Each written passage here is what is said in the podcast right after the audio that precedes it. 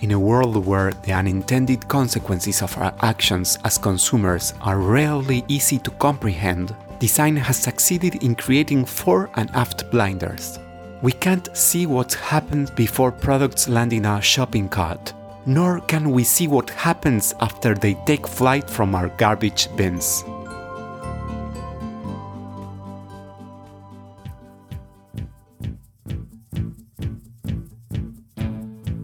Packaging design should seduce, inform, and even save the planet. I'm Hernan Braverman, and this is Branderman, the podcast where I talk with experts to uncover what it actually takes to make a positive impact on consumers, the market, and society. Warning keep this podcast out of the reach of close minded marketers and designers.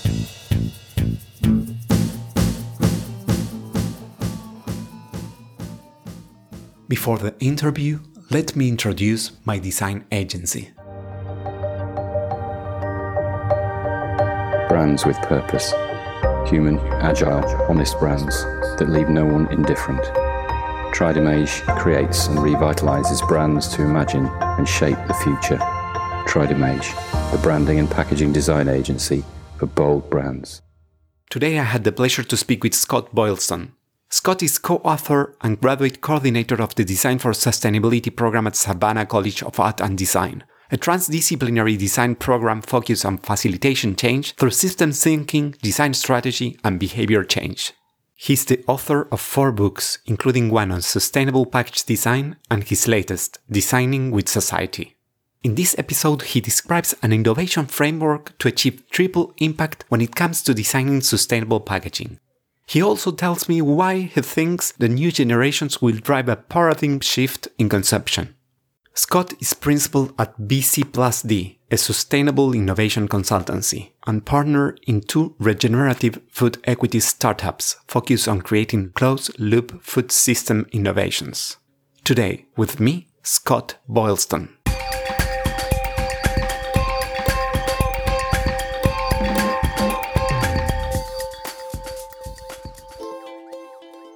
Each of us is a container of ideas, projects, and dreams. However, we can't read the label when we are inside the jar. What do you think your label says, or what would you like it to say? So that's probably the, the toughest question to answer. I think we could ask ourselves in the long run, what kind of difference can we make?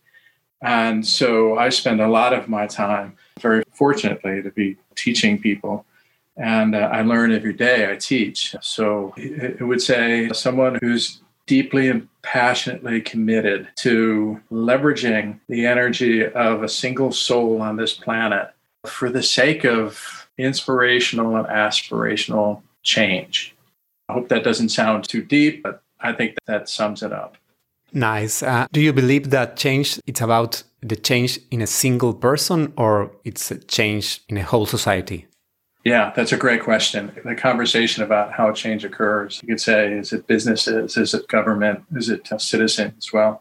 The one thing in common each one of those has is that they're all comprised of individual human beings. So I'm a strong proponent of individuals as the agents of change. So I would say it does come down to the individual and it does come down to how the individual interacts with other individuals directly around them and that goes from, let's say, the morning you wake up and, and the family around you to the people you interact with on your way to work, to the people uh, you work with, to the people you play with in the afternoons or, or on the weekends. Each and every single time, it's a magical moment of deep human connection. And the conversations that we have in every single one of those instances are as much the energy of change as anything else. Scott, building a brand is like a journey it starts with defining where we are and asking ourselves where we want to go. How was the path that led you from designing luxury cosmetic packaging to leading the Design for Sustainability program at the Savannah College of Art and Design? Please take me back to where it all began for you as a designer. Great question. You can't quite see the pattern as you're taking your journey. Not to say that my journey is done. I feel like it's only just beginning. But you know, going back, I, I went to graduate school back at about the same time that the Brundtland report was published. And I came out of graduate school at about the time that the first IPCC report came out, the, the Intergovernmental Panel on Climate Change. I made a decision to go to uh, graduate school for visual communication rather than creative writing. Uh, and I did that for a number of reasons. In other words, I was kind of on the fence. Should it be creative writing or, or should it be visual communication or graphic design? And, and I told myself, because it was a hard decision to make, I told myself that if I really wanted to write, I would continue to write. Yet, and, and I could I could hone a craft in writing through my experiences beyond a, a graduate program, whereas I did not feel the same way with graphic design. I felt like there were specific skills that would require require uh, more hands-on training. So I made the decision to go to a graduate school in graphic design rather than creative writing. But still, that whole time, I mentioned the Brundtland report and the IPCC report, and then the Rio Summit in 92. These were things that outside of anything else, I was interested in. And I was a young person. So this is, gosh, over 30 years ago. And it struck me for a little while when I finished graduate school and I tried a few jobs out in New York City, and I was fortunate enough to find a great job in package design. And every day, my colleagues and I did nothing but play.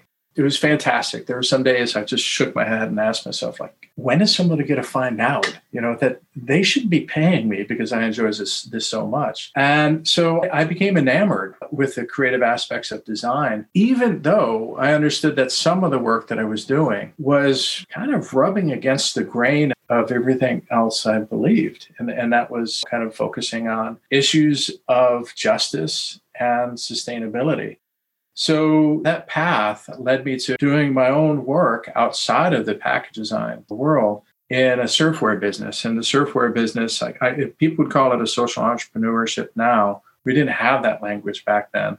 It was a surfwear with 100% organic cotton, soy-based inks. We were working with an organization called Clean Ocean Action and Surfrider Foundation. So we were donating proceeds from our retail sales, which were Wow. You know, pretty small because we were a small kind of funky surfwear company selling a few dozen to local surf shops rather than trying to sell 40 dozen to some of those three t-shirts for $10 places because that just wasn't our ethos. I guess you could say that's the realization that design could be a tool to enact some deeper beliefs and passions that had always driven me. How did you um, ended up creating this sustainability design program? For the surfwear business, we would drive south and we would end up going to a lot of small towns and large cities along the eastern seaboard of the US. So, long story short, uh, I ended up uh, discovering Savannah, which is, in my opinion, the most beautiful city in the United States. And it has got something very deep and soulful about it and it is absolutely a stunning place, both ecologically and architecturally. And so I shifted my focus to teaching. Uh, you can say quite suddenly. I was teaching graphic design from the perspective of, you could say, I don't want to say subversive, some people might say that, but really challenging our young designers, asking deeper questions about what they're doing and why they're doing it. We always say you shouldn't judge a book by its cover, but unfortunately, we do that often. And so, who designs the covers of the books of the world? Well, visual communicators. I challenged uh, my students to think more deeply about who they're representing and what ideas they represent as they do seemingly innocuous design work. What kinds of paradigms are they supporting? And so this led to a wonderful experience with an architecture professor and industrial design professor, whereas the three of us got together at SCAD and we all deeply understood the limitations of our own discipline when it came to addressing larger scale issues. And so, from an architect and a visual communicator and industrial designer, came what I, I, still think is a very, if not absolutely unique program at SCAD and designed for sustainability, where it is transdisciplinary. We focus on what is the context, and we design with sustainability as the ultimate end goal. I realized that there's more to advocating for and stimulating larger scale change than visual communication. Why do you consider that design has just recently entered into the stage of conscious incompetence in matters of sustainability? Yeah. So designers on, on many levels, we've put this kind of restrictive lens on. You could say blinders, you know, like a horse. And, and I think that the blinders for designers, in my opinion, is that we can only practice our craft when commerce is paying for that skill. And it's not a totally misguided idea, right? I mean, a lot of our work is because a commercial client requires some sort of communication or some sort of interaction. Uh, this idea of consciousness competence, of taking the four stages of learning to a fifth stage, where we are more mindful of what we do and more mindful of the impacts of what we do, can lead to a question that challenges that assumption about our own limitations there are a lot of things designers can do that are more focused on large scale social challenges. There's a lot of opportunity for a designer to set a trajectory on a course of an entirely different kind of career than most designers are used to thinking about. I think over the last 15 years or so, we're really starting to see some major changes where this paradigm of designers saying, well, yeah, I, need to do work in the commercial world or else I'm not a designer, combined with a deeper appreciation for the unintended consequences of our action is leading to a new generation of designer who want more. They, they want to practice their passion in a way that has less negative impact. And so for me, that's a really exciting time to be both a designer and a design educator. Why do you consider that designers should transform ourselves into sustainability facilitators? Richard Buchanan was writing about the opportunity for designers to expand their practice this opportunity for designers to redesign design has been slowly emerging. But if you think about something like the liberal arts, the history of liberal arts was to educate free men, right? So that's problematic on one level because that goes back to ancient Greece, if not earlier. And the idea of a free man is both, you know, one gender and a free, meaning not enslaved. So while the origins of liberal arts, we have to accept it for everything that it is, the, the actuality of it is the result of a question that says, okay, if you're going to have a democracy, if you're going to have a country where, at least on some level, the people who live in it will make decisions about how it's structured and how it's run. The question was, what do these people need to know in order to do it right? So, this is a very fundamental question. If, if you want a democracy, what do the people need to be able to understand. That set of tools and set of uh, intellectual frameworks about living in society in a responsible way. So Richard Buchanan suggested design is a kind of sense making, right? So now I'm talking about design not just as a profession, but as an act. Everybody on this planet designs. Our species has been successful in the way it's been successful because design comes intuitively to us we are challenged by something, whether it be staying warm or gathering food or protecting ourselves, and we design solutions that are context specific. On some level, the professionalization of design has taken the tools of agency out of the hands of everyday people. And so that's why we, we do focus redesigning design as a form of co-design and participatory design. Design as a form of informed and pragmatic creativity is a powerful tool to address large social challenges that have emerged over the course of the last 20, 30 years. And Einstein said, you can't fix problems that have occurred with the same mindset that created the problems in the first place. We need to redesign design. And we can then start the process of reimagining what a more holistically framed, regenerative, and equitable society looks like. And part of all of this is a deep humility to understand that designers actually know very little, right? But one thing that we should know are the other groups of people who we should be talking with and synthesizing that knowledge. And then design is an act of demonstration. How can we demonstrate new values in action because that's the other big part of this uh, is our perceptions of the world our perceptions of what can be what should be what shouldn't be all of those are defined by the perceptions of yesterday well we need to think about the perceptions of today and how they define the reality of tomorrow. And designers who have a level of training around issues of equity and regenerative frameworks can really contribute. Yeah. Talking about redesigning design, do you think package designers are really garbage designers? Well, of course we are. right? Of course we are. We, we are. You know, we may not want to see it that way, and we don't have to be, right? So this comes to that idea of challenging what we're doing now, keeping what good things we do and not holding on to those things that lead to the creation waste. So, coming back to packaging, we are stewards of material streams. So, when we make a decision about how something should be coded or how two or three elements should be inserted into a larger package, the decisions we make have these repercussions that literally go around the world because the things that we spec have to be mined they have to be extracted from somewhere on the planet. And they have to be extracted through the efforts of people on the planet.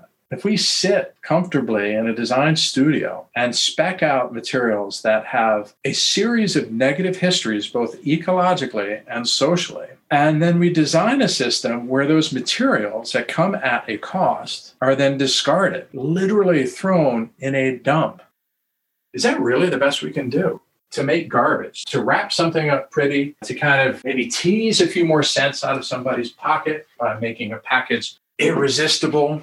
And then, as soon as that package offers up the product it's protecting, it's like magic. It's instantaneous. It goes from ooh ah to so long, right? It, it goes to garbage. In our minds, it goes to, okay, now just leave, please right? It does come to the crux of how designers have the opportunity to not only reshape how they see the materiality of packaging, or let's say the materiality of product transport, right? So if we talk about packaging through the lens of materials, well, already we've limited ourselves.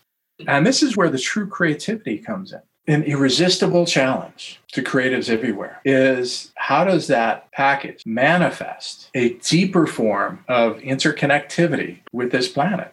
It's an interesting challenge. So, to come back to your question, we do create garbage, yes, but we don't have to. How would you define a sustainable packaging? I think that depends on context.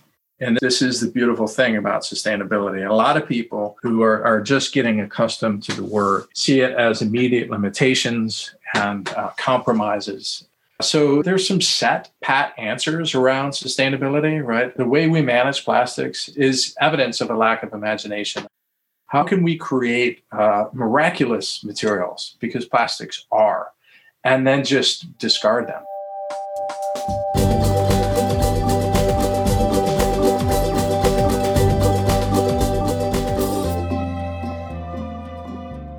In times past, design had the luxury of stimulating and feeding the desires of the world without much ethical trepidation.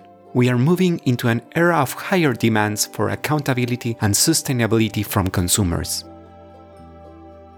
Can you describe the innovation framework you suggest to achieve triple impact? When you talk about sustainability as being something more than just a built environment or something more than just packaging, a lot of people start to get a little confused because it sounds too vague. In our design for sustainability program at SCAD, we worked very hard at trying to structure a way of thinking about the design opportunity. On one hand, there is a set of ends. Uh, what do we want to accomplish? And how we define that is very straightforward.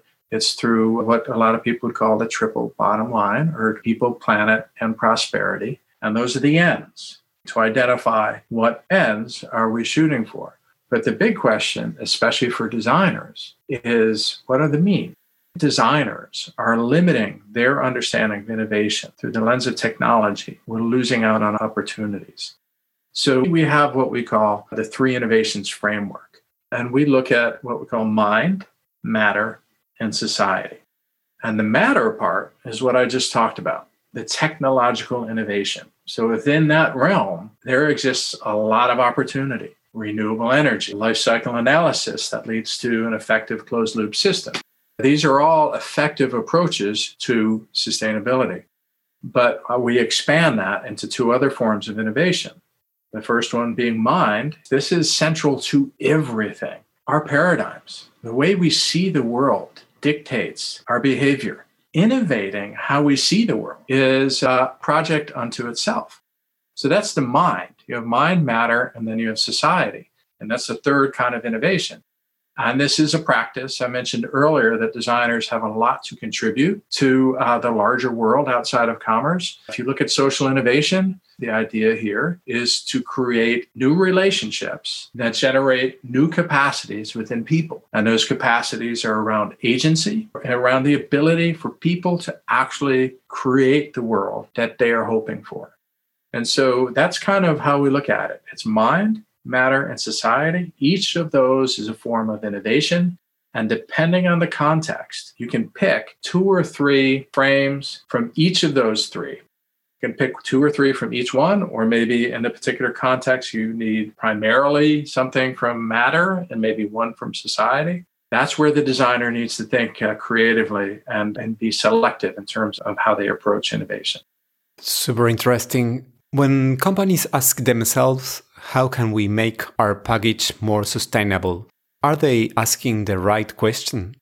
Maybe the right question is how do we deliver our brand promises in a deeply authentic way? That might be the best first question to ask. As a package designer, if you can deeply understand what they're aiming for there, and then ask the question, and this is key are you really delivering on that? And if not, how might you? because one of the biggest threats to a brand is the consumer's distrust on the brand promises.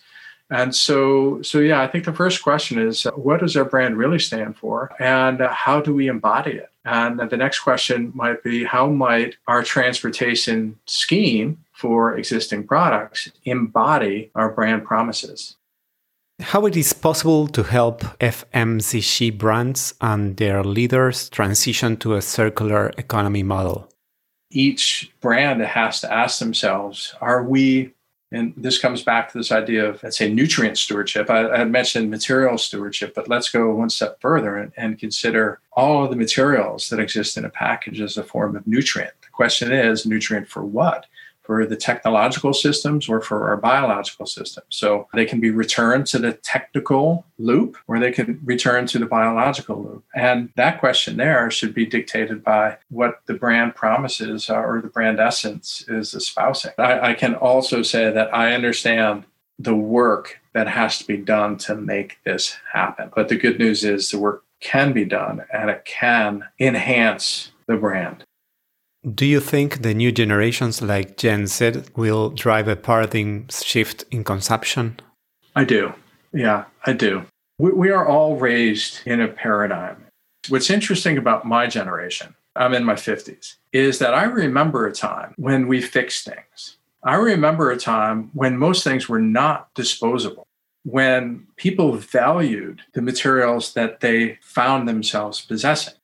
There was a blip in time when our amazing technical innovation allowed us this, I would call it a temporary luxury to not think about the consequences of making everything disposable. What we see now is a generation that doesn't believe the promises that were made to my generation. Right. So so the whole idea was like, oh yeah, this disposability will create a world of abundance and convenience well, it's created a world of convenience, but it's destroying our world of abundance. Some of these promises made to my generation are broken promises. And so, yes, I think the younger generation, they understand some things that we didn't know about. I mentioned the IPCC's first report came out in, out in 1990. Well, the sixth one is out now, 20 years later, and every single report suggests uh, even more dire future. These are things that people hear about. They're frightening. And we can design our way out of it. So, yeah, I think our younger generation has had enough of the stories that have been told to my generation and are really eager not only to hear new stories, but to actually tell them, to craft them, and to live them. What do you think are those two or three concepts or ideas that most clients and designers have deeply rooted in our heads and that we should think about erasing completely in a short period of time? So, waste is one of them. Waste is absurd. Waste is a waste. It's literally, we have given it the right name, right? I mean, it is an absolute waste. People are going to look back, and this might be in 20 years, maybe 30, maybe in 15, and they're going to ask, You did what? When we, we tell them that we had one garbage can in the house and that everything from banana peels to plastic wrappers to paper napkins, everything went in there. And then we found a big pile somewhere and we threw it all in there. That is absolutely absurd. And we don't see it as absurd because that's kind of what we've been conditioned for. And so, if you think about the one truly creative act that humans have been able to uh, create, it is in inventing waste. Right? It, it really is a choice of either we design waste out of our way of thinking or we design ourselves out of existence. It's, it really is that simple. Scott, tell me something about eco design that is true that almost nobody agrees with you on. Hmm.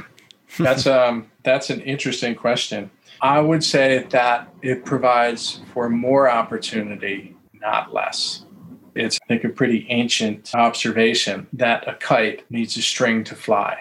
So the constraint of the string, a constraint is actually the springboard for creativity. And that's always been the case for designers. So the options in sustainability are much more diversified than most people think. Beautiful analogy. How can design save our planet? By engaging everyone in a celebratory form of shared aspiration. The opportunity really is to embrace the reality that everything is interconnected. When I say embrace it, accept it everything is interconnected.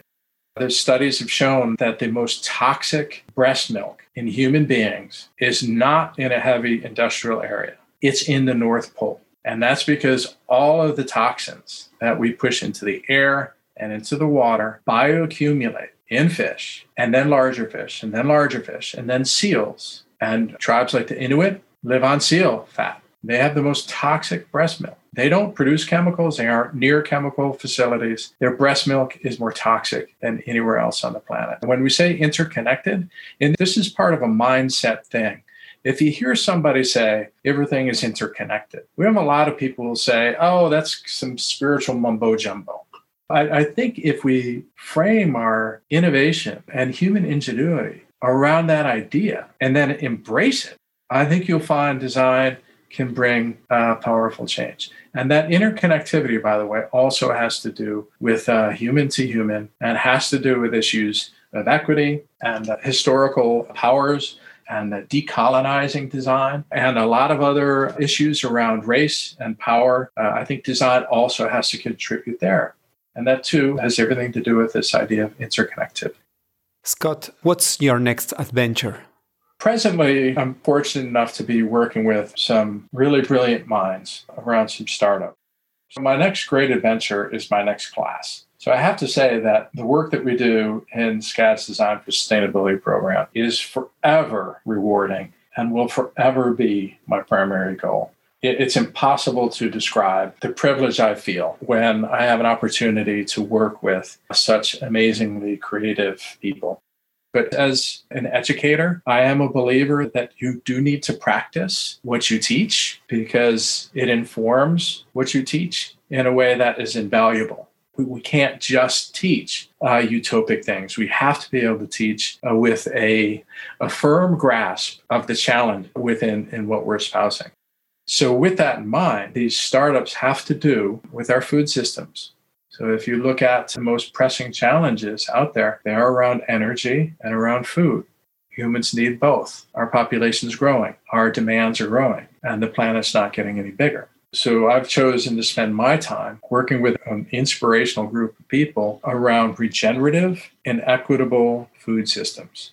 You know, a lot of times in packaging, we talk about right sizing. So it, it can't be too small because if it's too small, then the product will be damaged. And if the product is damaged, that's less sustainable, right? Because then the product is wasted and all that embodied energy is wasted along with it. So when we look at this idea of globalization and localization, there's also a fine tuning. Uh, so when I say re-regionalizing or relocalizing food systems, it doesn't mean like building walls around a geographic region and sourcing everything in that one region. What it means is revitalizing the resources, human resources, natural resources, network resources, revitalizing those so that a local abundance becomes a part of the food growing, the food processing, the food pairing, the food eating, and the food, hesitate to use the word waste, right? The leftover food management, creating closed loop systems that are equitable and regenerative. Build soil. Right, there's an opportunity. Our industrial practices actually are, are just devastating our soils worldwide. It doesn't have to be that way. It's exciting. It's challenging. It's something that i can bring into the classroom the things i'm learning and the work that we're doing can generate opportunities for our alumni. Scott thank you so much for this inspiring talk you started by telling us that your story with sustainability was born with a surf brand. And I think that you love creating and riding waves of change hopefully one day they will even wash the shores of the pole and enhance the quality of life of the Inuit. Thank you so much. I love that. I love that. Thank you, Hernan. This has been wonderful. I hope you have enjoyed this conversation as much as I did. You can check the episode notes for all the relevant links. I also invite you to follow me on Instagram and on my website, branderman.design. Follow the podcast in your favorite app so you don't miss the next episode of Branderman, the podcast where we try to uncover how to make a positive impact on consumers, the market, and society through package design.